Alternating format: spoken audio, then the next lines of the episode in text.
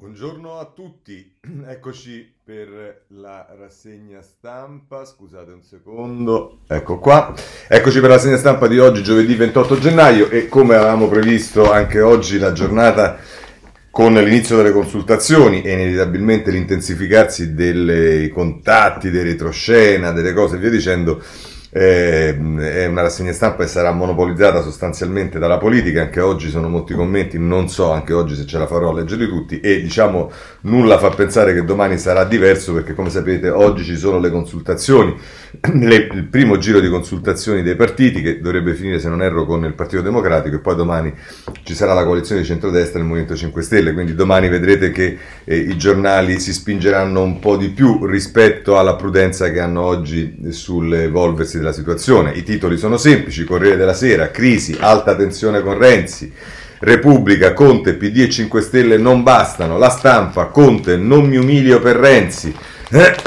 il giornale, il Conte Terra è già finito, libero, Renzi, senza Renzi Conte affoga, eh, il messaggero Conte Terra, Renzi alza il prezzo. Insomma, Renzi come lo sfigato, gli sfigati noi, il 0,2%, quello e quell'altro, dicendo i responsabili che dovevano eh, Renzi torna centrale. Poi vedremo che nel campo non solo delle ipotesi che si fanno, ma anche delle proposte che arrivano in particolare dalla Repubblica, entrano in campo altri eh, candidati al posto di Conte, quindi diciamo il Conte Ter in salita si, si direbbe adesso. Bene, passiamo subito eh, alla, a, alle notizie. Anche oggi al Corriere della Sera, il giornale che dedica più pagine, sono praticamente 10 le pagine che dedica alla politica. Cominciamo da pagina 2.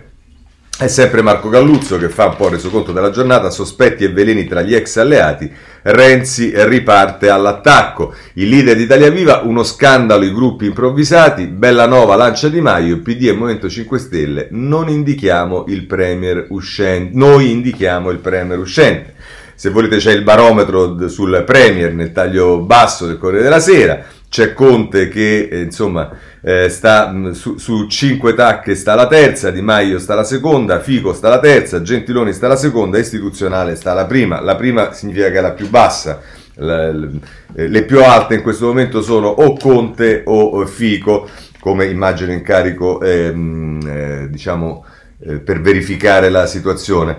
Eh, Monica Guerzoni c'ha il retroscena, di, come di solito fa, sulla eh, Presidente del Consiglio, Conte vuole costruire una sua maggioranza e trattare con Italia Viva da una posizione di forza. Se volete c'è anche la nota di Massimo Franco, dietro il nome obbligato non si fermano le manovre e poi si passa ai partiti con Tommaso Labate, Labate a pagina 5 che si occupa del PD, per noi c'è soltanto il Premier, ma il PD vuole garanzie sul dopo. E poi Zingaretti ottiene l'unanimità in direzione sul sì a Conte, i timori tra i Dem non possiamo finire nelle mani di Nenzi. E poi c'è un'intervista della eh, Pinotti che dice lavoriamo per i numeri solidi e ora Italia Viva sia più affidabile. Ma vi chiedo scusa, ma da quale pulpito arriva l'affidabilità? Da un partito che è stato capace nella sua involuzione, degenerazione, non so più come dire, addirittura di mettere a disposizione, e lo dichiara la stessa interessata su richiesta del partito, una senatrice per consentire che nasca un gruppo che chiaramente non riusciva a nascere perché erano eterogenei, la, ma la Mastella litigava con la Rossi, eh, quello e quell'altro e via dicendo, e il PD si presta a un'operazione del genere e si permette di stabilire, come dire, l'affidabilità di Renzi e di Italia Viva in questa crisi di governo. Io penso che veramente ormai siamo a un livello... Vabbè, ma lasciamo perdere. Andiamo su Maria Teresa Medi che ci racconta cosa fa Italia Viva. Nella chat dei parlamentari di Italia Viva c'è un filmato di YouTube che va alla grande, tutti lo vedono e lo rinviano in giro. Il titolo Conte si è dimesso, il commosso saluto degli o Conte o voto. La scena è ripresa da uno degli innumerevoli vacanze di Natale dove Christian De Sica e Massimo Boldi eh, salutare un aereo che parte con il gesto dell'ombrello e un esplicativo ti è, non si sa mai qualcuno ne avesse capito, non avesse capito. Il che significa che il finale del film di questa crisi per Matteo Renzi non coincide esattamente con un Conte Ter. Il leader d'Italia Viva è forte di un risultato raggiunto, eravamo noi contro il resto del mondo e si può dire che abbiamo segnato un punto, ha detto ai suoi dopo le dimissioni da lui tanto sollecitate di Giuseppe Conte. Ma sa che il traguardo finale non è affatto scontato, sarebbe sebbene faccia affidamento su De e Boldi, che per lui sono PD e 5 Stelle, che non sembrano disposti a seguire il Premier fino alla deriva delle elezioni anticipate. Perciò oggi, nelle consultazioni a Colle, Renzi si guarderà bene dal fare i nomi. E se Sergio Mattarella gli chiederà di pronunciarsi su Conte, lui risponderà: Presidente, va bene, ma con quale programma? Cioè, non dirà Conte sì per il suo non sarà, eh, non, cioè non dirà Conte sì, per il suo non sarà nemmeno un, se, un no secco al Premier, perché?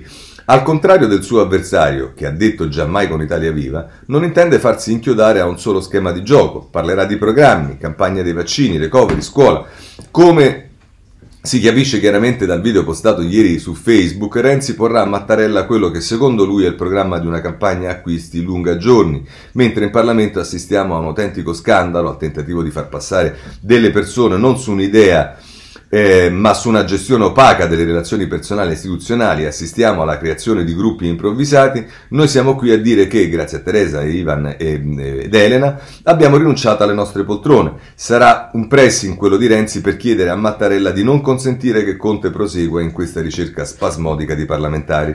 Nel frattempo Italia Viva gioca a sparigliare, come dimostra la dichiarazione di Teresa Bellanova, l'ex ministra dell'Agricoltura, lascia intendere che non ci sarebbe nessun motivo per porre veto di fronte all'ipotesi di Luigi Di Maio Premio.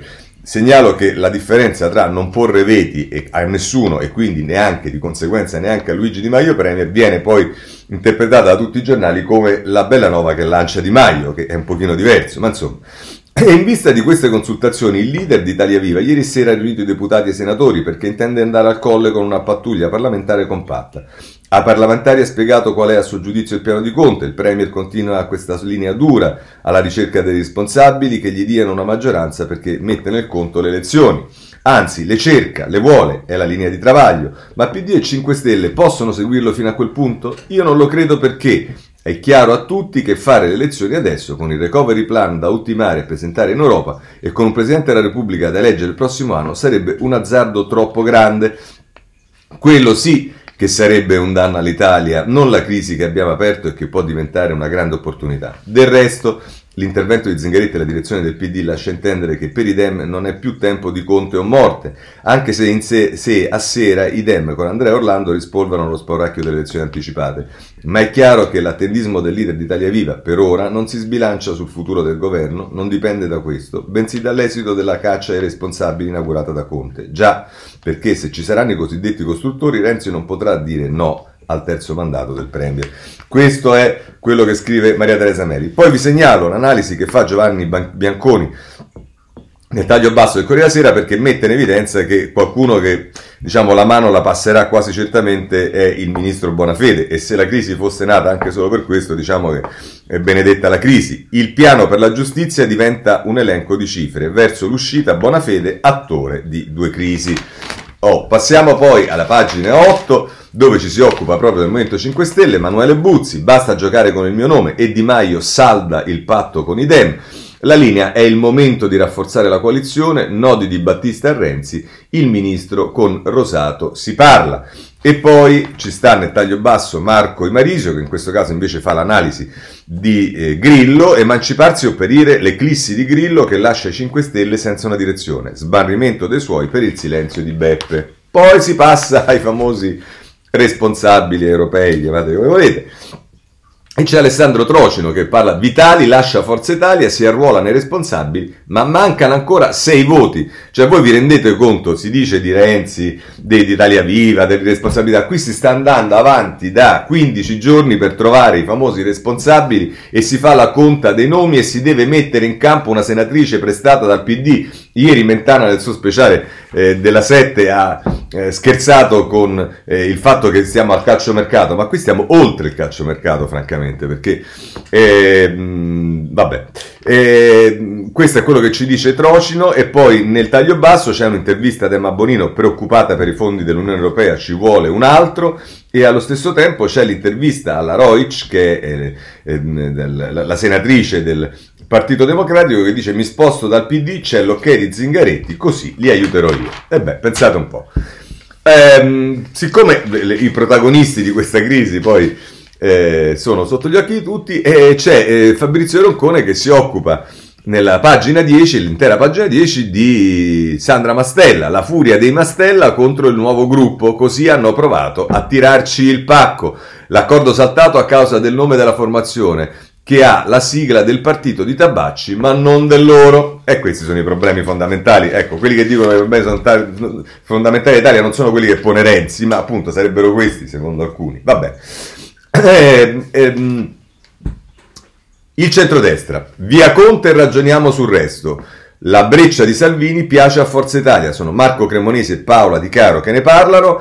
Se c'è un piano per poche riforme parliamone, se no voto, Gelmini bene l'apertura, ma Meloni insiste, elezioni subito. E a ricalibrare questo titolo c'è un'intervista a Romeo, che è il capogruppo al Senato del, della Lega, che dice su temi specifici la Lega non chiude, ma un governo di tutti è molto complicato. Ora, da che eravamo passati soltanto qualche giorno fa che non esisteva alcun governo di tutti, mi fanno schifo quelli, quelli e quell'altro, e oggi eh, diciamo nel linguaggio della Lega siamo arrivati è molto complicato e questo secondo me lascia sicuramente eh, la possibilità che qualche sorpresa arrivi. Passiamo alla Repubblica, la Repubblica inizia a occuparsi della politica a differenza del Corriere della Sera, non nelle pagine successive alla prima che dedica ai vaccini, ma alla pagina ehm, 8. 5 Stelle spaccati su Renzi, il PD invece si ricompatta, nessun veto, ma dubbi sì. È Giovanna Vitale che scrive: Tra i parlamentari grillini prevale la voglia di ricucire con Italia Viva, ma per Di Battista deve restare fuori. Zingaretti dice: Reincarica Conte, ingiusto cambiare. Non vogliamo elezioni, ma il pericolo è reale. Questa è la sintesi che fa Giovanna Vitale.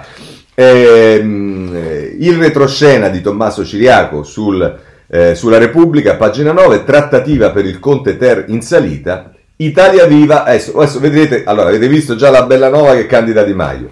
Adesso qui Italia Viva lancia il ticket Gentiloni Draghi.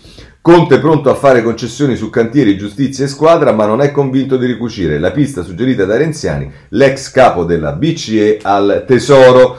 E questo è quello che, che ci dice. Ehm, eh, che ci dice Tommaso Ciriaco sul, ehm, sulla, sulla, Repubblica.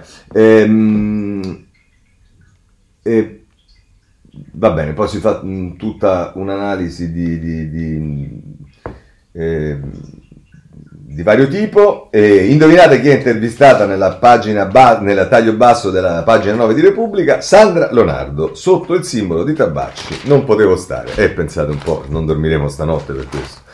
Bene, eh, pagina 10. E di che cosa si occupa Repubblica a pagina 10 con Annalisa Cuzzocrea? Qui non abbiamo, abbiamo, allora, i giornali ci hanno spiegato che c'è la crisi al buio, che non si sa che cosa succederà, che siamo stati irresponsabili, bim, bumba, e poi sono giorni che i giornali, rispetto al fatto che non si sa manco se ci sarà eh, Conte, che cosa succederà dopo, però parlano dei ministri. L'altalena dei ministri da Gualtieri a Bonafede, ora molti sono a rischio con il Ter, titolari di economia e giustizia nel mirino di Renzi, inamovibile Di Maio, possibili new entry Orlando, Boschi e, e Di Battista. Sì, ecco, diciamo che se l'evoluzione di questa crisi è, è che Di Battista va al governo, beh, insomma, vabbè. E che cosa succede? Che però Liliana Milella si occupa delle ipotesi, diciamo, eh, tecniche e il, si occupa di Marta Cartabia, l'ex Presidente della Corte Costituzionale. Cartabia, l'ipotesi tecnica, se i partiti si inceppano. Anche sulla Repubblica viene eh, letta come un'apertura quella di Salvini, Salvini apre, discutiamo con tutti e nel centrodestra Meloni resta sola. Per, le, per, la Lega, se Conte si fa da parte, non c'è più solo il voto, il gelo dell'alleata che ripete elezioni subito. Nel taglio basso c'è un'intervista al cofondatore di Fratelli d'Italia, Crosetto, che riprende una cosa che avevamo già visto, eh, se non sbaglio, sul, mm, sull'articolo di Verderami di ieri sul Corriere della Sera. Crosetto, solo una bicamerale può varare riforme e recovery. Per queste emergenze c'è bisogno di una maggioranza più ampia di quella che avrà il futuro governo. Ehm, poi se volete le pagine 12, eh, la pagina 12 è Concetto Vecchio che racconta come funzionerà ehm, le, queste, queste, consultazioni al Quirinale perché cambia tutto con le, le sale, le cose tra eh, questioni di Covid e ristrutturazione all'interno del Quirinale, streaming, plessigas e mascherine, le consultazioni ai tempi del Covid. Ehm, ehm, poi, eh, se volete, a pagina 13, e questo vedrete che è ripreso anche dalla stampa, tutti i nemici di Casalino, il portavoce sotto attacco nel reality della politica. Ehm, Renzi guida la carica allo spin doctor che ha costruito l'immagine di Conte. Questo è quello che ci dice la Repubblica a pagina 13. Bene, andiamo sulla stampa. Ehm, la stampa eh, le pagine successive alla prima le dedica alla condanna dell'Appendino, vedremo che su questo ci sono posizioni diverse, poi passa a pagina 4, il Quirinale ai partiti, ora basta ambiguità, subito risposte chiare, scrive Ugo Magri, che è il quirinalista e che è l'unico, mi pare, oggi dei quirinalisti che dia un po' il mm, sentiment che, secondo ovviamente lui e le informazioni che avrà avuto, eh, sul sentiment del Presidente della Repubblica, se Conte avrà i numeri, incarico per chiudere in pochi giorni. Oggi da Mattarella è il turno della delegazione di Italia Viva. Nel taglio basso c'è il retroscena di Fabio Martini, Renzi nessuna preclusione sul Premier e toglie il MES dal tavolo della trattativa. In Parlamento è in corso uno scandalo, la creazione opaca di gruppi improvvisati. Oh, se andate sulla pagina 5 invece Ehm, no a veti su Italia Viva, ma non mi umilio. Conte insiste con i responsabili. Il piano per allargare la maggioranza cresce la pattuglia dei volenterosi, cresce. È arrivato Vitali di, di Forza Italia, però non c'è la, la, la, la, Sandra Mastella che però ha detto che non è nel gruppo ma voterà. Insomma, questo è il quadro nel quale se ci fosse un analista leggermente, diciamo, ehm, diciamo, non voglio dire con un po' più di onestà intellettuale, ma forse sì, darebbe una fotografia di questo mercato delle vacche che si sta svolgendo al Senato eh, come una cosa che, tra l'altro, vorrei segnalarvi su questo. Vi ricordate che D'Alema qualche giorno fa ha sostenuto che anche quelli di Italia Viva sono dei fuoriusciti dei Volta Gabbana perché sono stati eletti nel Partito Democratico e via dicendo. A parte il fatto che alcuni di noi, come il sottoscritto, non è stato eletto nel Partito Democratico, è stato candidato dal Partito Democratico, ma è stato eletto in un collegio uninominale, quindi anche da più Europa e dalle altre forze che erano, eh, che erano coalizzate. Ma a parte questo, eh, ma con quello che sta accadendo, con quello che ha fatto il PD col passaggio della senatrice, davvero si vuole paragonare una scelta politica, quella della scissione, che è nata perché noi sentivamo che il Partito Democratico ormai aveva rinunciato a se stesso, alle sue origini, ed era tracimato in un ritorno a, eh, a vecchi, non so se Fausti o meno, ma insomma eh, a qualcosa per noi di improponibile, ma che è stata un'operazione politica che ha dato, eh, come dire, via a una eh, casa che è quella che vuole mh, avanzare e portare avanti una proposta riformista rispetto a questa schifezza che si sta vedendo in questi giorni. Francamente, solo D'Alema poteva arrivare una cosa del genere, anzi, non solo D'Alema, anche D'Alema. Comunque, no, avveti su Italia Viva, ma non mi umilio, Conte insiste con i responsabili, e poi se andate a pagina 6 ci si occupa del Partito Democratico, il PD ora crede nel Conte Ter, Renzi dirà sì o Italia Viva si spacca, ma veramente abbiamo fatto una riunione ieri e francamente diciamo io queste margini di, di, di spaccatura all'interno di Italia Via non le vedo, ma le vede Carlo Bertini e soprattutto il PD. La direzione Dem fa quadrato ma monta la rivolta contro l'ipo- l'ipotesi di Maio. E poi abbiamo uno statista come il eh, ex ministro dei rapporti eh, con il Parlamento e ex sottosegretario alla Presidenza del Consiglio, vale a dire Riccardo Fraccaro, che ci spiega basta giochi al rialzo, ora un patto sulle riforme, mo scoprono le riforme. Sottosegretario alla Presidenza del Consiglio, Movimento 5 Stelle, ripartiamo da legge elettorale proporzionale e sfiducia costruttiva. Serve un governo forte e autorevole, soprattutto per difendere i nostri interessi in Europa. Rispettiamo le sentenze, ma se abitassi a Torino voterei ancora. Chiara come sindaca. È divertente il dibattito che si apre ai 5 Stelle adesso che è colpita la sindaca di Torino, troviamo molta meno difficoltà noi a dire certe cose che le abbiamo sempre pensate, a prescindere da qual era il colore del sindaco che veniva investito da vicende giudiziarie, è molto molto divertente se non tristissimo vedere come eh, il cambio di posizione dei grillini rispetto alla giustizia sia esclusivamente legato ai cavoli loro. Ma andiamo avanti. Eh, Amedeo la mattina. Salvini non esclude più le larghe intese, ma poi frena. Governo di centrodestra. Berlusconi preme sulla Lega e in Forza Italia scatta l'allarme per il quarto fuoriuscito in pochi giorni. E poi c'è un'intervista a Paolo Romani. Da noi nessun sostegno all'avvocato. Non ci mischiamo con i cespugli.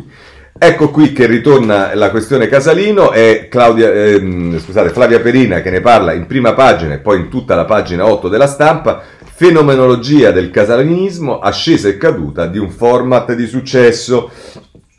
Eh, poi se siete interessati ehm, eh, a, come dire, a, a, capire una parte della crisi di governo, la prendiamo da qui perché poi farà parte dell'editoriale, più esplicitamente dell'editoriale di Claudio Cerasa sul foglio, ma il migliore dei nemici, il minore dei mali, l'eterna tentazione di baciare il caimano. È Alberto Mattioli che scrive sul eh, sulla stampa, pagina 9, il centrosinistra vorrebbe il sostegno di Berlusconi per il nuovo governo.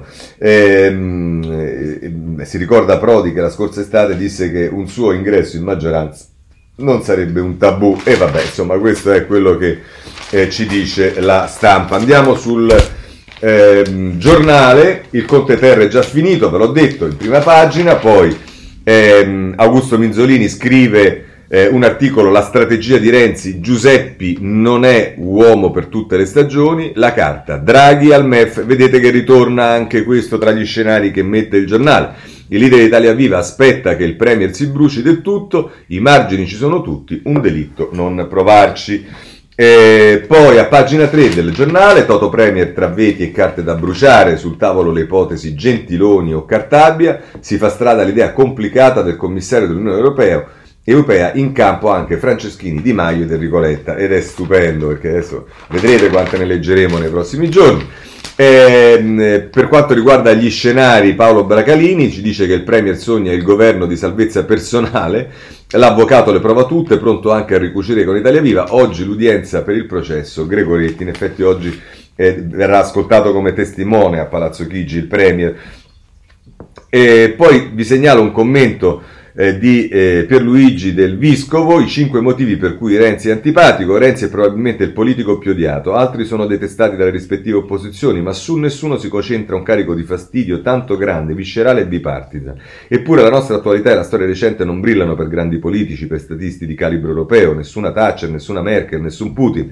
Siamo pieni di ogni bassezza politica ed etica, corruzione a ogni livello, incompetenza diffusa e addirittura elevata a virtù, ispirazioni fasciste, rigurgiti comunisti, incapacità capacità di progettare e realizzare alcunché. Sicuramente il suo atteggiamento antipatico gli dà una mano, ma non può essere solo quello, che poi era antipatico già nel 2014, eppure il popolo della sinistra e non solo gli diede il 41%. Errori politici ne ha fatti, ma non più di altri. Le mani nel fango della politica le ha messe e gli schizzi sono arrivati su lui, sulla sua famiglia e sui collaboratori stretti. Tuttavia non è che siamo abituati a una politica fatta di cherubini, anzi l'opinione pubblica valuta queste nefandezze come un fallo in aria.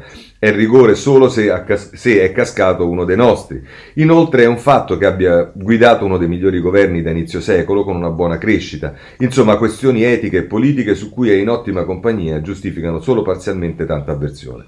Allora, ed è per questo e solo questa la domanda, poiché Qui Renzi non è l'oggetto ma lo specchio. Come mai tanto livore, tanto pregiudizio? Non tanto dagli avversari, che sarebbe legittimo gli, gli darebbe forza, quanto dalla sua area politica o presunta tale che ha messo in campo le ostilità più profonde e organizzate.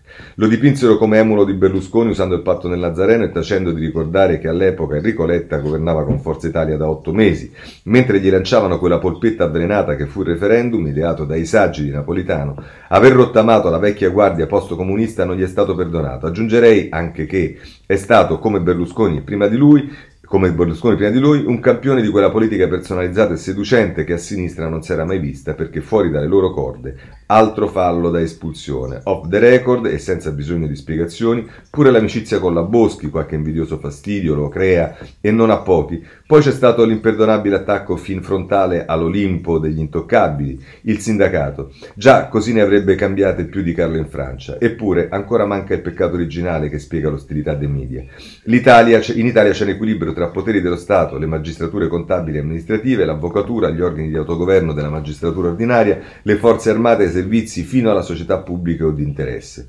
Sono fili importanti ma fragili. Un elemento estraneo rischierebbe di romperli, soprattutto se capace di dialogare direttamente col popolo. Per questo equilibrio, assai più che per lo scandalo di questo o quel parlamentare, sono cruciali la circolazione e il dosaggio delle informazioni. Una minaccia la puoi valutare dall'esercito che mandano contro. Renzi deve essere molto pericoloso, altro che antipatico. Questo è sul ehm, giornale eh, Pierluigi del Discovo. E, ehm, passiamo al, agli altri giornali della destra molto rapidamente. ehm, libero, come vi dicevo, eh, senza... Ehm, ah no, scusate, c'è il tempo prima, eh, pagina 6 e 8, da, pagina 6. Eh, ecco i responsabili col trucco, si fa riferimento al passaggio della senatrice, la Lega scende dall'Aventino per quanto riguarda eh, il, eh, invece il eh, centrodestra e, mm, e poi eh, a pagina 8 si dice che Renzi cala l'asso di Maio, Italia Viva lancia il ministro degli esteri, questo a proposito delle parole.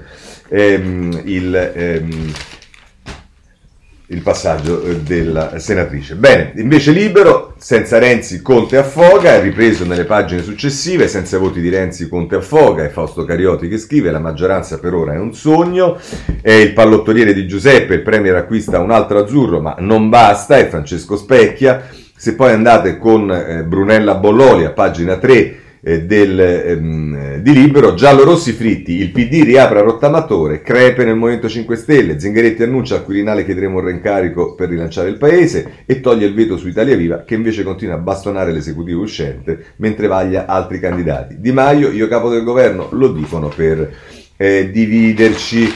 Eh, il nemico in casa, il partito di Giuseppe vale più di PD e Movimento 5 Stelle per i sondaggisti eh, per i sondaggi, in caso di elezioni, il Premier otterrebbe il 16% contro il 15,4% dei Dem e il 10% dei 5 Stelle che ora lo sostengono. Vabbè, queste sono le cose che Azzurra Barbuto scrive su Libero in ragione di uno dei sondaggi, perché poi non tutti i sondaggi danno il 16% al presidente uscente. E poi, non solo voto, la proposta di Salvini via Conte e discutiamo è la linea anche presa da Libero. Eh, sul eh, riformista voglio segnalarvi, eh, che si occupa ovviamente con Claudia Fusani, che è la sua giornalista che segue la politica, ma voglio segnalarvi un'intervista che ehm, eh, Aldo Torchiaro fa con Marco Bertivogli, ma quale Conte 3, il trio Cartabia, Cottarelli, Draghi ci salverà. Intervista a Marco Bertivogli, fondatore e coordinatore di Base Italia, la priorità è fare le riforme, senza questi soldi che arrivano dall'Europa verrebbero buttati. Il PD sbaglia ad accodarsi ai 5 Stelle e questo è quello che eh, ci dice Bentivogli. Abbiamo ancora da segnalare eh, il eh, messaggero si occupa nelle pagine successive alla prima, eh, il PD a pagina 2, la strategia Marco Conti, il PD per noi c'è Conte ma si prepara il dopo, l'ipotesi dell'esplorativo, la direzione Dem vota all'unanimità, spo- sospetti sulla voglia di urne del Premier, i grillini nella giunta Emiliano in Puglia, parte il laboratorio del partito Giuseppe, questa è la sintesi che fa eh, Marco Conti. Nel taglio basso c'è lo scenario, Casellati traccia numeri allarmanti, il rischio elezioni preoccupa il Colle. Anche qui sui nomi in pista, vedete che ritornano eh, Di Maio, Franceschini, Cartabbia e Gentiloni. E poi a pagina 3 ci si occupa di Renzi con il retroscenza di Alberto Gentili, il prezzo di Renzi per il Ter, via Buonafede e nuovo piano. Il leader di Italia, Viva, di Italia Via, convinto di essere in partita, si prepara a trattare con Conte. Ci divertiremo. Scandalosi gruppi improvvisati, Boschi e Bellanova, perché no, Di Maio Gentiloni. E poi nel taglio basso ancora sempre Alberto Gentili che ha fatto un gran lavoro oggi, ma diciamo sia Alberto Gentili che Marco Conti perché le pagine 2 e 3 sono eh, curate da loro. L'avvocato certo dell'incarico, Dem e Grillini non tradiscono, poi tratteremo con Matteo. Se volete occuparvi di quello che succede nelle 5 Stelle, Emilio Pucci, a pagina 4, l'idea di Maio spacca il Movimento 5 Stelle, la trincea dei senatori pronti a votargli contro, il nome del ministro lanciato dai renziani scuote il movimento, Italia Viva semina trappole, e tra virgolette, Luigi assicura lealtà al Premier, c'è però chi dice se muore un papa se ne fa un altro. Eh, questo mi pare eh, che eh, sia, ecco, se, segnalo sul eh, messaggero a pagina 5, una pagina curata da Mario Iello, eh, il forzista vitale nei responsabili, il gruppo nato con un prestito PD, sostengo Conte, con l'azzurro sono 11, la Roic salvò la patria e torno nei Dem. Leonardo resta nel misto, ho proposto il logo, noi campani, e lo hanno rifiutato. E poi se volete c'è un'intervista a Bruno Tabacci, che non ho il tempo di leggere, che però diciamo dal titolo la dice lunga, si fa con il materiale che c'è, serve la pazienza di gioco. Cioè vi rendete conto a che livello siamo arrivati? Si fa col materiale che c'è, cioè la politica è trattata come...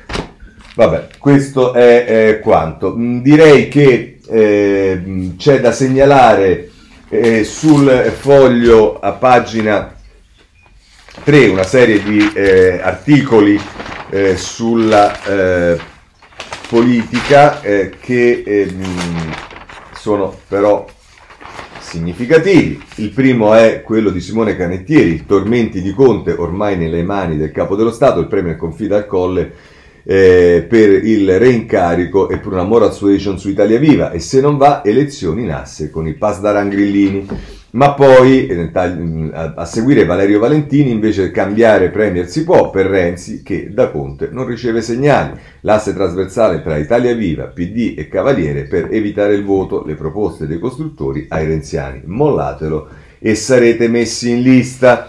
Vi rendete conto a che punto siamo? Cioè eh, le proposte vengono fatte ai eh, deputati e senatori eh, di Italia Viva è mollatelo e, e, sarete messi in lista. Sarei curioso, visto che avranno contattato un centinaio di parlamentari, eh, a quanti eh, avranno garantito la stessa cosa, perché poi, vabbè. Andiamo avanti. Eh, Carmelo Caruso, la nave responsabile è un barchino e la Lega ne vuole una sua. Sandra Leonardo litiga con Maria Rosario Rossi, non partecipa. La fatica di Riccardo Mello non basta e neppure l'aiuto del PD. E poi eh, Davide Allegranti invece firma un articolo, il PD riparte da Conte, parentesi, da Renzi, modello Ursula, c'è chi dice sì. Zingaretti apre Italia Viva purché mostri responsabilità. Al Nazareno pensano che Renzi non potrà dire di no a Mattarella. Eh, eh, questa cosa di, dare, di, mostrare responsabilità, cioè siamo sotto esame, non so se mi spiego, noi siamo sotto esame. Vabbè. Eh, chiudiamo con questo e a questo punto vorrei segnalarvi una serie di eh, editoriali che troviamo oggi sul, eh, sui giornali. Intanto comincerei con Pane Bianco che si occupa eh, di un tema eh, importante perché questa crisi di governo poi diciamo nasce soprattutto per le difficoltà sul, ehm, del governo sul recovery fund. E ehm, Pane Bianco eh, scrive un disarmo sui fondi europei. Scrive Pane Bianco, Federico Fubini ha notato il grande paradosso delle concitate giornate che hanno preceduto le dimissioni di Conte, il casus belli che aveva innescato la contestazione di Matteo Renzi e la sua decisione di lasciare la maggioranza ruotava intorno alla questione del recovery fund a chi spetta di distribuire e controllare 209 miliardi in arrivo e con quali modalità, alla luce di quale piano di investimento? Paradossalmente, tanto il primo ministro uscente quanto il leader del PD e dei 5 Stelle hanno mantenuto nei giorni scorsi su questo argomento cruciale il più rigoroso silenzio. È evidente che il retropensiero di quelli che tacevano era che, se si fosse superata in qualche modo la crisi raccogliendo transfughi qua e là, quei fondi avrebbero potuto essere gestiti con discrezione e in piena autonomia da Palazzo Chigi, presumibilmente in accordo con i vertici dei 5 Stelle e del PD. Ma si è trattato di un calcolo sbagliato per ragioni interne ma anche per ragioni esterne. Su Roma infatti sono puntati, con comprensibile preoccupazione, gli occhi dell'Europa, Ciò era ed è ben presente al capo dello Stato. Di sicuro egli solleverà l'argomento in tutte le consultazioni che accompagneranno la crisi di governo in atto.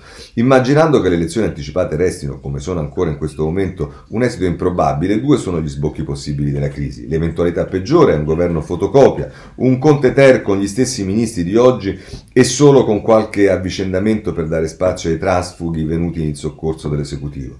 Sarebbe un governo debole, null'altro che una minestra riscaldata per giunta con numeri risicati, il contrario di quella soluzione di alto profilo da più parti invocata e chiaramente ricercata dal Quirinale. La seconda eventualità è un governo, sia esso guidato da Conte o da un altro, in grado di offrire alle forze politiche che dovrebbero sostenerlo solide garanzie, questo è il vero problema, in merito ad un uso non sfacciatamente partigiano dei fondi europei. Le democrazie parlamentari difficili, come è sempre stata la nostra, hanno dovuto inventarsi nel corso del tempo soluzioni fantasiose per riuscire a stare a galla nei momenti più difficili. Forse, chissà, servirebbe un governo della non sfiducia, magari guidato da un politico esperto ma con tecnici di alto profilo alla testa di principali ministeri. Meglio sarebbe se il candidato primo ministro fosse anche in grado di presentare un piano, che comunque dovrà essere presto inviato alle autorità europee, su come verranno impiegati i fondi. Dovrebbe essere in primo luogo sul piano che escluda la possibilità di usi assistenziali o clientelari delle risorse europee. Si tratta di rassicurare i partiti, sul fatto che nessuno di essi potrà sfruttare l'occasione per trarne immediatamente vantaggio a spese dei concorrenti. Dovrebbe essere questa la base per permettere ai gruppi politici eh, che ci staranno di stipulare un patto tacito di non aggressione, un accordo di disarmo. Il piano dovrebbe anche contemperare e rassicurare Bruxelles e i nostri partner europei. Naturalmente non bisogna essere ingenui, non è che in questo modo la politica cesserebbe di avere voce in capitolo, non è che la gestione dei fondi diverrebbe solo una faccenda tecnica, no di certo.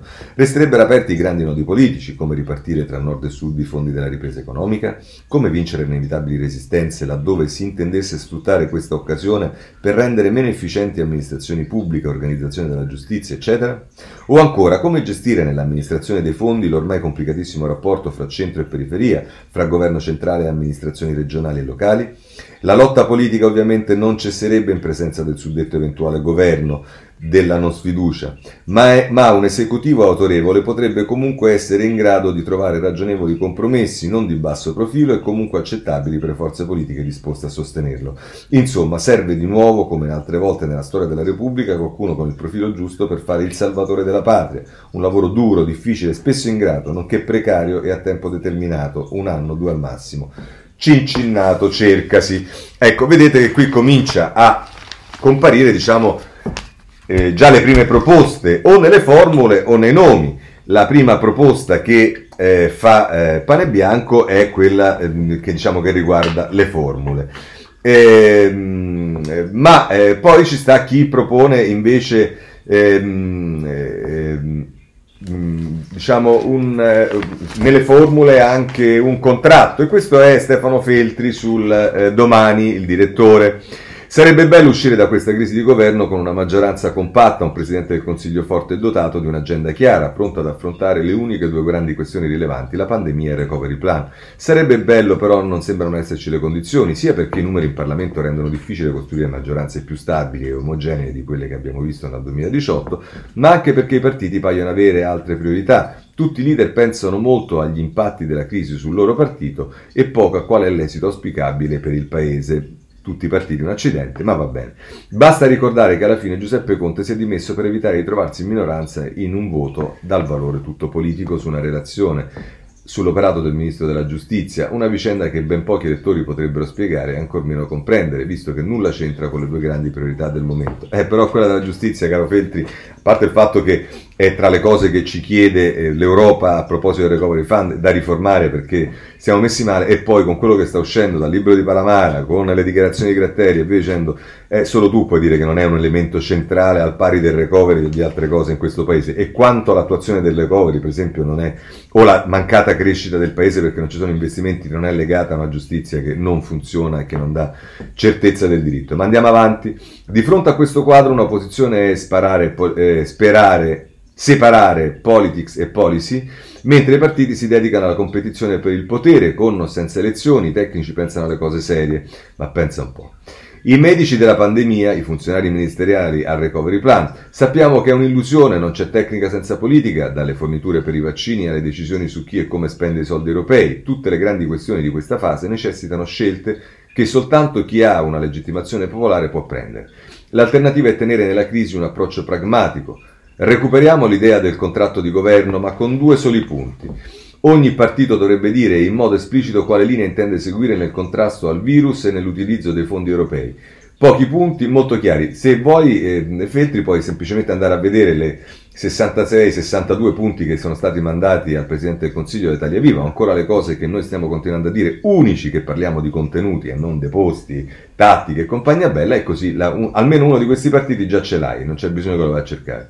Sulla base di quelli impostiamo il tentativo di costruire una maggioranza capace di resistere almeno fino alle elezioni del Presidente della Repubblica, rinviando tutti i dossier potenzialmente divisivi e non urgenti, certo perché poi dello sblocco delle, delle, dei licenziamenti della cassa integrazione che finisce e via dicendo li rinviamo che accadono a marzo li rinviamo a dopo l'elezione del Presidente della Repubblica e tanto poi chi la gestisce? L'emergenza sociale che si determina con queste cose. Vabbè l'emergenza impone di scegliere le priorità questo approccio gli elettori lo capirebbero, un compromesso di merito, non di spartizione di incarichi, a termine con un programma chiaro. L'alternativa sono le elezioni, ma non è immaginabile una campagna elettorale che parli d'altro rispetto a virus e recovery plan. Tanto vale chiarire le posizioni in campo subito. Vabbè, questo è Stefano Feltri eh, con il domani.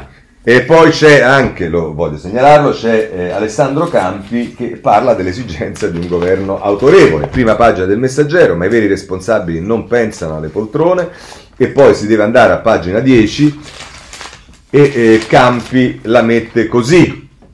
Ehm, come spesso capita in situazioni del genere, è possibile che dopo trattative per, definiz- per, definizione snervanti e non sempre condotte alla luce del sole, partiti e gruppi parlamentari si accordino su una formula capace di garantire al governo nascente la necessaria base numerica.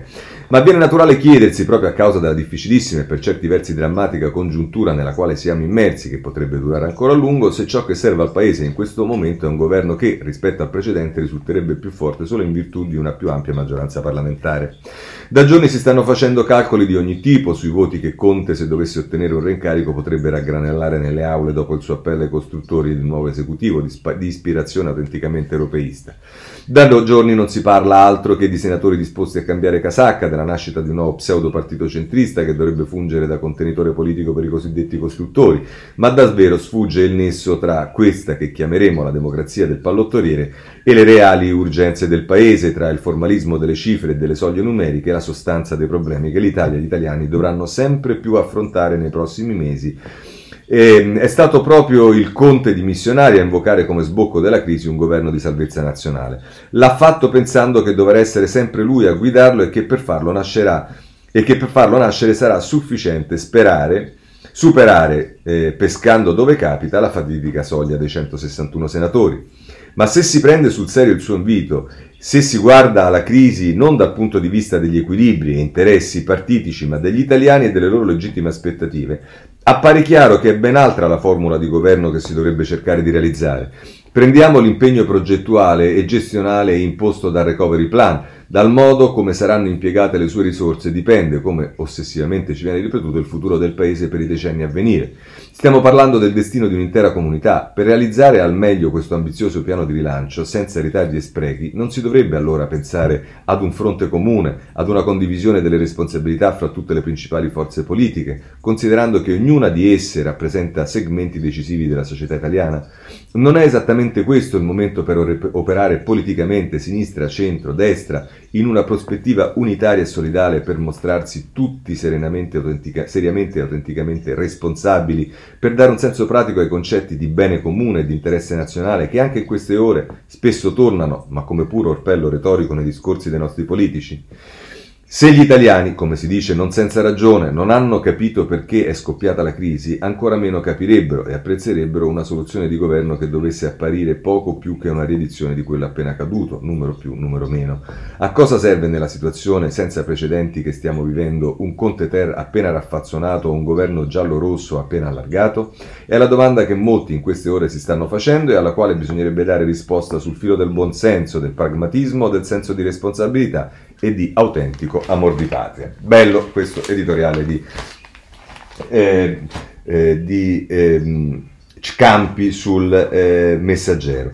Eh, a questo punto ehm, vorrei, eh, eh, diciamo è anche utile farlo, prendere Repubblica, perché su Repubblica sostanzialmente si avanzano candidature con editoriali, ma si avanzano candidature. Quelle candidature che poi avete visto eh, spuntare come attribuita a Bellanova, a Renzi, eh, a non so chi altro, ah, e invece eh, Repubblica lo fa in modo diretto con due firme del suo giornale che sono nella fattispecie Eugenio Scalfari, il quale eh, dice chi, chi, pensate che candida? Gentiloni. Se Conte tornasse a casa, chi ne prenderebbe il posto rivendicato nel governo della nostra Italia? Indico una possibilità che va valutata con attenzione, sempre che sia realizzabile, visto il ruolo della persona a cui faccio il nome. Paolo Gentiloni. A suo tempo Gentiloni aveva presieduto il governo italiano per quattro mesi all'inizio e poi definitivamente per oltre un anno. Attualmente riveste una carica importante in Europa, connessa tuttavia agli interessi italiani. Un governo Gentiloni oggi, come oggi sarebbe l'ideale, do eh, un, un, governo Gentiloni oggi, come oggi, sarebbe l'ideale dopo che abbiamo assistito ad un suo precedente incarico di 17 mesi, dei quali sono passati due anni e mezzo. Gentiloni sarebbe l'ideale da vari punti di vista. E poi, siccome eh, non basta un candidato, ce n'è anche un altro ed è Natalia Spesi che candida invece la Cartabia. E come la mette? Se il prossimo capo del governo fosse una donna, da anni rimbalza da noi ad ogni crisi politica, quindi praticamente ogni paio d'anni, il nome di Marta Cartabia, giurista e accademica massima, che è stata presidente della Corte Costituzionale, l'unico di sesso femminile della nostra storia repubblicana. Se ne parla come possibile nuovo premier, in mezzo a nomi maschili e anche da terrore. Poi naturalmente si vedrà, ma sarebbe credo una scelta troppo benaugurante, non per lei, ma proprio per noi credo. Sarebbe anche una, don- una prima volta assoluta in Italia, ma non certo nel mondo, dove le donne forse si valutano di più e quindi hanno più forza. Capa di Stato e prima ministra, capa di Stato Vabbè, capa di Stato e prima ministra e sei ministre su 14 in Estonia, prima ministra in Nuova Zelanda e in Scozia, governatrice in Germania e massima personalità politica europea, presidente degli Stati Uniti, segretaria del più grande sindacato americano dei lavoratori, presidente degli indigeni Amazzonia, speaker del Congresso degli Stati Uniti, direttrice del Fondo Monetario Internazionale e sempre più donne, anche se sempre meno degli uomini, in ogni posto di potere politico, finanziario, creativo, culturale, strategico e scientifico. Così la mette eh, la Aspesi. E visto che siamo sulla Repubblica, vediamo allora però eh, come invece, ehm, ehm, come invece ehm, eh, Stefano Folli la vede nel suo punto. A suo tempo, e qui si fa riferimento, così entriamo ehm, diciamo più direttamente, anzi facciamo una cosa, scusatemi, vediamo prima... Eh, eh, ma sì, Stefano Folli parla del partito di Conte Cosa dice? Eh, a suo tempo Mario Monti fa riferimento a quello che, che dice, dicendo che non è la prima volta che qualcuno tenta di fare un partito dopo che è stato Presidente del Consiglio in qualche modo tecnico e comunque fuori dagli schemi della politica. A suo tempo Mario Monti, il Premier professore dell'emergenza anti-spread 2011, si presentò alle elezioni politiche con la lista Scelta Civica e ottenne l'8,3% alla Camera e il 9,1% al Senato. Il 10 si considera invece la piccola coalizione in cui Scelta Civica era inserita. Fu un risultato medio che deluse le aspettative coltivate nelle settimane precedenti, il voto da quanti avevano spinto Monti verso l'avventura elettorale nella speranza di ridisegnare gli equilibri della politica italiana. Un calcolo sbagliato. Da notare che il professore si presentò alle urne senza risentimenti, ma con l'ambizione di dare un seguito ai risultati del suo governo al netto delle polemiche. Il partito di Conte nascerebbe invece come rivalsa contro le manovre che hanno estromesso l'avvocato del popolo da Palazzo Chigi, nonché come tentativo di salvare il senso originario dei 5 Stelle, ossia le pulsioni antisistema e una certa retorica contro i poteri forti, le multinazionali, eccetera. Di conseguenza, l'anima populista che ha sempre serpeggiato tra il Conte 1 e il Conte 2 finirebbe per essere esaltata, ma si scontrerebbe con lo spirito tutt'altro che antisistema dei candidati assemblati sotto la nuova bandiera, volenterosi di diversa provenienza in cerca della possibilità di essere rieletti, nonché bisognosi di una legge proporzionale, ovviamente. Ma il punto politico cruciale è un altro. La lista Conte, che i sondaggi danno oggi intorno al 10%, sottrarrebbe voti soprattutto al PD e 5 Stelle.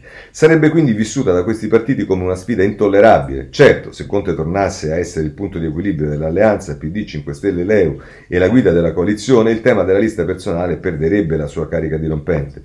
Se invece l'avvocato fosse fuori da Palazzo Chigi, la tentazione di correre potrebbe essere irresistibile per chi è convinto di godere di una considerevole popolarità, ma c'è da capire quanto potrà durare la popolarità una volta spenti i riflettori del palazzo e rotti i ponti con i vecchi alleati o avversari. Eh, questa diciamo è la prospettiva. A proposito di prospettive e di partiti, vi segnalo, non ho il tempo di leggerlo, però vi segnalo Goffredo Buccini sul Corriere della Sera, pagina 30, che si occupa invece eh, del, di, di, questa storia del partito di centro, che insomma francamente è una cosa anche abbastanza singolare. E, e tra l'altro dice Buccini, proviamo a leggerlo, dice ma il pericolo di immaginare un'operazione tutta politica o politicista senza lavorare sulla base sociale sta nei numeri che hanno portato alla crisi di questi anni. Nel 2000, secondo l'Ox, un lavoratore italiano guadagnava ogni anno 29.134 euro, un francese e un tedesco ne prendevano rispettivamente 3.600 di più. Vent'anni dopo l'italiano ancora a 30.000 euro, il francese a 39.000 e il tedesco a 42.000. E tra i paesi del G7 il reddito delle famiglie italiane è l'unico a stare... Vabbè, insomma, qui si fa la... la eh, diciamo, il quadro del, del, fatto che questo partito non può essere semplicemente come dire, un partito che, di, di, di, tattica parlamentare, ma deve avere delle radici solide eh, e quindi insomma fa riferimento eh, a questo, dice il problema sta nella corrispondenza tra, forze, tra formule politiche e realtà sociali. La caccia ai centristi non ha senso se il centro non ritrova la sua gravità permanente tra gli italiani. Eh, questo ehm, Eh, dice tra l'altro, chiude così, la stabilità non sta necessariamente nei sistemi elettorali, benché sul proporzionale qualche dubbio sia lecito, sta nella corrispondenza tra formule politiche e realtà sociali. Così non avrà molto senso questa affannosa caccia ai centristi di oggi e di domani se il centro politico non ritroverà la sua gravità permanente tra gli italiani in carne e ossa. Come? Riformando e sbloccando il paese senza dimenticare chi è rimasto indietro negli ultimi vent'anni di questa corsa. In caso contrario i populisti che emergeranno domani ci faranno apparire questi, ormai istituzionalizzati, come amiconi del circolo del, go- da circolo del golf. Questo è eh, Buccini sul eh, Corriere della Sera. Segnalo ancora, ehm, avendo letto Folli, l'ultima cosa che voglio leggervi è Geremicca sulla stampa, eh, che la mette così. Eh, il conto alla rovescia è dunque cominciato ieri pomeriggio con la salita quirinale dei presidenti del Senato e Camera, infatti ieri il presidente Sergio Mattarella ha avviato le sue consultazioni di una cosa, forse già si può dire, mh, ed una cosa forse si può già dire, dimentichiamoci delle crisi lampo che portarono alla nascita nel giro di pochissimi giorni dei governi di Matteo Renzi prima e Paolo Gentiloni poi. Il lavoro del capo dello Stato stavolta si annuncia infatti assai più complesso e avrà bisogno con ogni probabilità dei giusti tempi. E questa è una cosa che ormai dicono un po' tutti, che i tempi sono più lunghi di quelli che si immaginassero. Ma dice Geremica. È inutile sottolineare naturalmente quanto importante sia però il fattore tempo in questo secondo inverno di pandemia. La necessità di trovare con rapidità una soluzione alla crisi in corso è così evidente che non andrebbe neppure ricordata. Bisogna invece di nuovo annotare come le cose, se questo versante, siano purtroppo partite con il piede sbagliato. Infatti dal momento del ritiro della delegazione del governo da parte di Italia Viva, il Premier Conte ha lasciato passare due interminabili settimane prima di rassegnare le proprie dimissioni nelle mani del Capo dello Stato.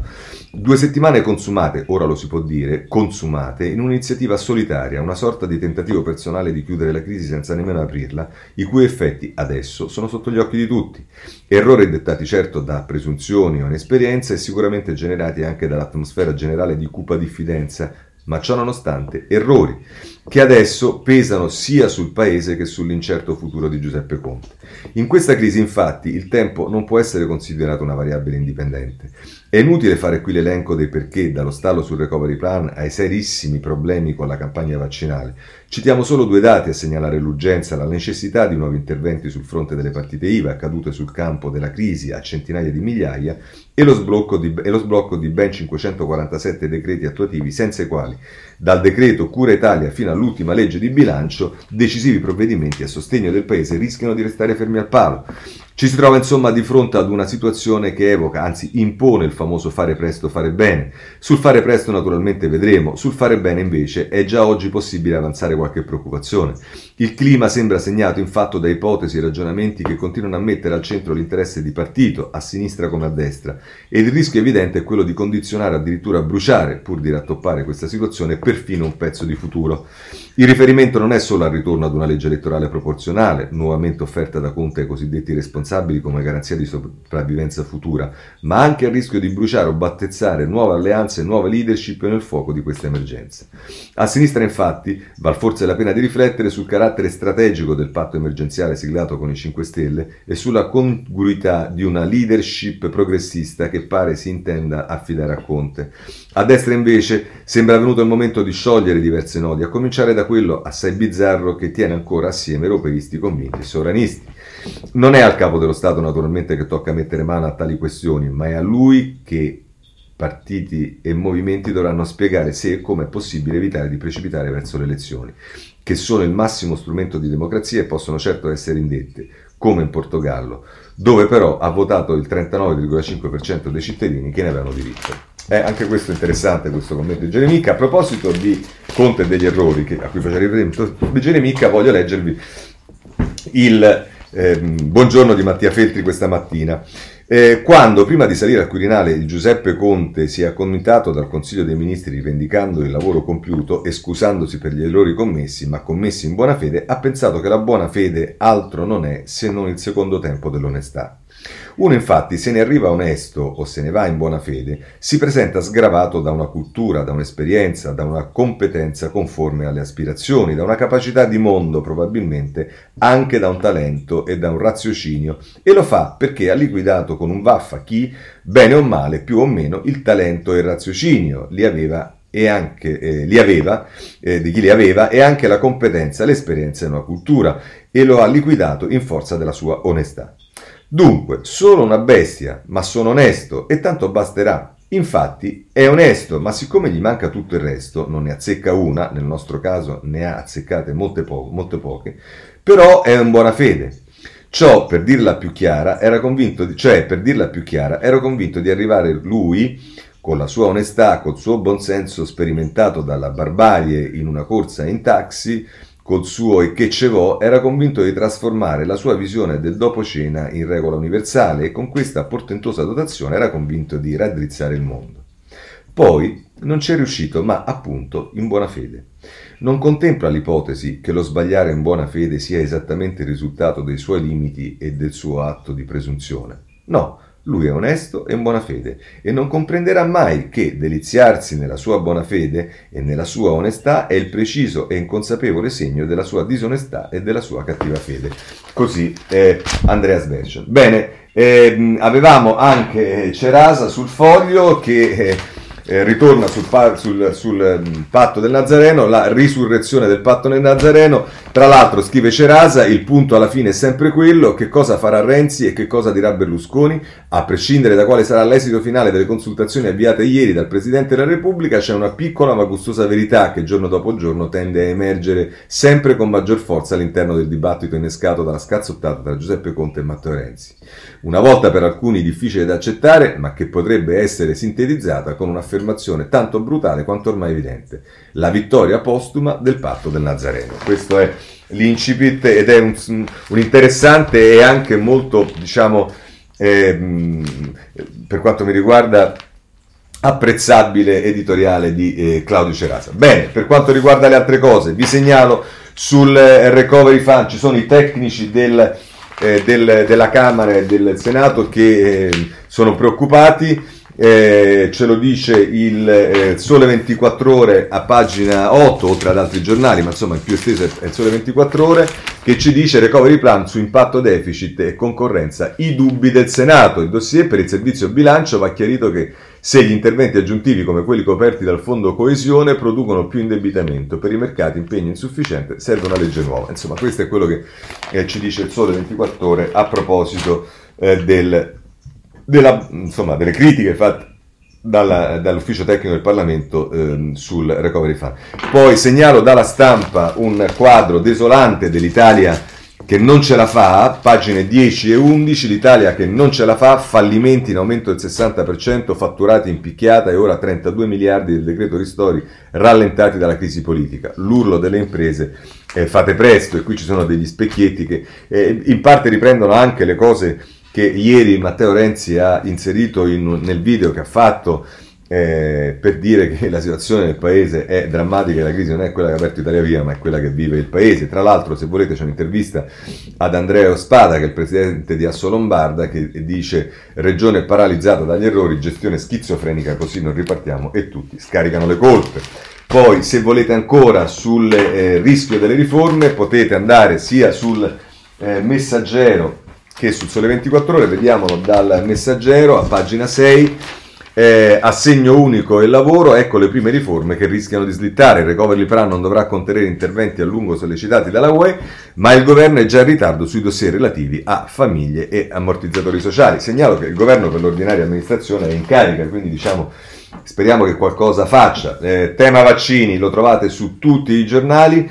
Ehm, eh, eh, se, se, volete sapere il tema del colore, le zone, eccetera, eccetera, potete andare sulla Repubblica, dedica due pagine, la 6 e la 7. Mezza Italia vede la zona gialla, solo 5 regioni in arancione. Le proiezioni sui dati della settimana scorsa. Certo, il miglioramento per Calabria, Veneto ed Emilia-Romagna. E, mh, insomma, questo è quello che ci dice eh, Repubblica. Eh, il virus eh, nel mondo è il Corriere della Sera che parla in particolare della Gran Bretagna a pagina 17, mentre invece il Tempo a pagina eh, 5 Eh, la, la, prima pagina del tempo è dedicata ai vaccini, ci tocca pagare i centri vaccini, Arcuri disperato per le primule, già gli, eh, gli, ambulatori pensati da Boeri, non ha soldi, li cerca dai privati, appella a tutti i contribuenti, donateci almeno 400 euro in cambio una, gra- una grazia a sua firma e alle imprese ne chiede 400.000 manager accerchiato su siringhe e mascherine sotto i eh, il tiro dei PM, ma invece a pagina 5 si dice che sotto tiro dei PM, in particolare di quelli di Bergamo, ce ne parla Francesco Storaci, a pagina 5 c'è Speranza, Sparanza finisce sotto torchio, oggi i PM di Bergamo ascolteranno il Ministro della Salute a partire dal piano pandemico mai aggiornato. Questo è quello che ci dice eh, il tempo. Passiamo ora alla giustizia. A questo proposito voglio segnalarvi intanto il giornale, che, il cui direttore è quello che ha fatto il libro, eh, questo libro intervista con Palamara che a pagina 10 però ci eh, fa un'intervista a De Magistris che è chiamato in causa nelle vicende del libro e la, il virgolettato, il titolo virgolettato è Fu Napolitano a farmi fuori, adesso si vada fino in fondo. L'ex PM indegno il ruolo del Quirinale che tratteggia Palamara. Ci sono molti magistrati collusi con i boss. E voilà, e cominciamo eh, insomma con... Eh, vedrete, vedrete che ce ne sarà da vedere eh, anche se sono sicuro che si tenterà di silenziarla questa cosa, ma invece sono molte cose interessanti. Eh, a proposito di questo vi segnalo il riformista che ha le pagine 4 e 5 dedicate eh, a questo, oltre che l'editoriale che tra poco vi leggo di eh, Sansonetti, le pagine 4 e 5 dicono che quelle scene di potere nei salotti della magistratura ehm, eh, e poi, e con, Paolo, con Piero Sansonetti e poi Paolo Comi, Ielo querela Palamara lo sfida Chiedo al CSM di convocarmi. Nel libro il sistema, l'ex zar delle correnti, ha sostenuto che la nomina ottenuta dai magistrati gli fu sollecitata da Pignatone. Tutto vero. E sotto Tiziana Maiolo quando il sistema salvò Sala e bloccò Robledo.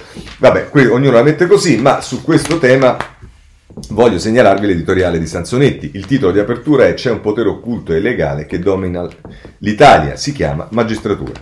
Da oggi iniziamo a raccontarvi il libro di Luca Paramara appena uscito in libreria, del quale abbiamo fornito l'altro giorno una breve anticipazione. Vi diciamo subito che è un libro clamoroso perché descrive una situazione di vera e propria versione. La magistratura nella ricostruzione dei PM, ex membro del CSM, ex presidente dell'ANM, è dominata da gruppi di potere che sfuggono a qualunque controllo, a qualunque etica, a qualunque principio giuridico di ricerca della verità. Palamara spiega che si formano vere e proprie squadre composte da procuratori, PM, giudici, poliziotti e giornalisti che diventano potenze praticamente inarrestabili, molto più potenti di un governo, di un Parlamento, di un Premier. E queste potenze sono in grado di controllare la politica e naturalmente di determinarne eh, di determinare un gran numero di sentenze. Palamara fa molti esempi, tutti documentati e che riguardano un bel gruppo di magistrati molto famosi, nomi e cognomi. La sua denuncia resterà lettera morta? La corporazione giornalistico-giudiziaria riuscirà a mettere a tacere questo scandalo? Se sarà così possiamo rinunciare all'idea di vivere in un paese libero e democratico. Vi ricordate eh, che scandalo fece la scoperta dell'esistenza della loggia massonica P2 di Licio Gelli? Beh, quello era un gioco da ragazzi in confronto al potere sovversivo e prepotente di questa magistratura, così la mette eh, Sansonetti. Eh, a proposito di sentenze, ce n'è una clamorosa, il delitto Marchi, eh, che eh, ha visto assolto dopo 34 anni dalla eh, Cassazione, Binda, ce ne parlano un po' tutti i giornali, ve lo segnalo sulla stampa a pagina 15. Sulla stampa le pagine successive alla prima sono dedicate all'Appendino, la sentenza è stata condannata eh, a un anno e mezzo se non sbaglio, ovviamente l'Appendino dice che è assurdo, in questo senso voglio segnalarvi sulla Repubblica il vice direttore eh, Cappellini che a pagina 19 mette in evidenza esattamente quello che vi dicevo, ieri giustizialisti, oggi solidali, i 5 Stelle scoprono la fatica di governare. E, però su questo vorrei segnalarvi due editoriali, anzi non due editoriali, sì, insomma due eh, com, articoli con, diciamo editoriali per modo di dire, ma il primo è quello di La Spina che la mette invece sul tema Ehm, eh, che, che, in realtà eh, hanno fatto bene a condannare l'Appendino, eh, dice resta nel suo compito assicurarsi di competenza, attenzione, adeguatezza delle risorse a disposizione di chi deve attuare la sua volontà e di controllare i risultati. Una funzione impegnativa, carica indubbiamente di rischi, ma essenziale per chi si sente in grado di accettarla. Anche questa condanna, fatta salva la comprensione umana per l'amarezza della sindaca Appendino, fornisce l'ennesima lezione di come la politica, esercitata a tutti i livelli, ma soprattutto in quello delicatissimo del sindaco di una città, comporti responsabilità altissime. Solo un'adeguata competenza ed esperienza professionale, unita alla consapevolezza del ruolo, può garantire la scelta che i cittadini fanno per i loro rappresentanti. Vorrei dire che innanzitutto stiamo parlando di una condanna in primo grado che vorrei segnalare alla spina che ci sono tanti sindaci competenti che finiscono condannati per abuso d'ufficio perché non funziona la pubblica amministrazione e nonostante sia stato modificato il reato di abuso d'ufficio, eh, dopodiché eh, ovviamente il tema della competenza è verissimo e soprattutto del doppio pesismo, del garantismo dei 5 Stelle. Però se volete, al dottor Chiaro, in prima pagina del riformista, invece la mette così: Appendino condannata, il reato è sindaca. La, seconda, la sentenza contro Chiara Appendino, sindaco di Torino, è durissima. Un anno e mezzo di carcere per reati spaventosi, disastro colposo, omicidio colposo, lesioni colpose. Follia pura. Ovviamente la Appendino è non, non, è colpevole di nessuno di questi reati. Il disastro, le eh, lesioni e le morti sono avvenuti tutti in piazza durante la finale di Champions League Juve-Real Madrid trasmessa, su, trasmessa sui maxi schermi per via di un fuggi-fuggi provocato probabilmente dall'uso di spray urticanti da parte di un gruppetto di piccoli scippatori. Qual è la colpa dell'Appendino? Avere permesso il raduno? Poteva succedere la stessa cosa allo stadio o durante un comizio o un concerto? Il sindaco è responsabile? No, la responsabilità penale è personale, mai oggettiva. La verità è che alla magistratura piace sempre essere protagonista e stavolta oltretutto mette in difficoltà proprio i 5 Stelle con i loro folli codici di comportamento che tanto giustamente noi eh, non rispettano mai. Questo eh, a proposito dell'Appendino. Segnalo sul Corriere della Sera e poi ho veramente eh, concluso. A pagina 22 si parla del Ponte Morandi, in particolare di Castellucci. Eh, Castellucci dice che i Benetton vogliono soltanto i dividendi. Ponte di Genova ha intercettato Bertazzo di Atalantia, secondo l'ex amministratore delegato, ingessavano tutto. E si torna a parlare di Ponte Morandi. Si parla della mafia gine- ge- nigeriana a Ferrara sulla Repubblica a pagina 20 e se volete sul Corriere della Sera c'è una bella intervista a Guccini sulla Shoah e sul eh, padre, richiamata anche in prima pagina, che la medaglia a papà che fu deportato. E per quanto riguarda i respingimenti, c'è la condanna dell'ONU nei confronti dell'Italia, ne parla l'avvenire a pagina 12 per la politica estera. Davos, ieri è stata la giornata di Putin, ne parlano tutti i giornali. Biden che lancia la sua rivoluzione verde con i primi con, anzi con altri provvedimenti che sta prendendo appena insediato e poi eh, si dà conto sulla Repubblica, pagina 17, di una, eh, in Tunisia si eh, avanza la candidatura di una donna, vedremo che succede. Grazie a tutti, scusatemi se sono stato un po' lungo, ma purtroppo in questi giorni è impossibile diversamente, ci vediamo se volete eh, domani alle sette e mezza, buona giornata.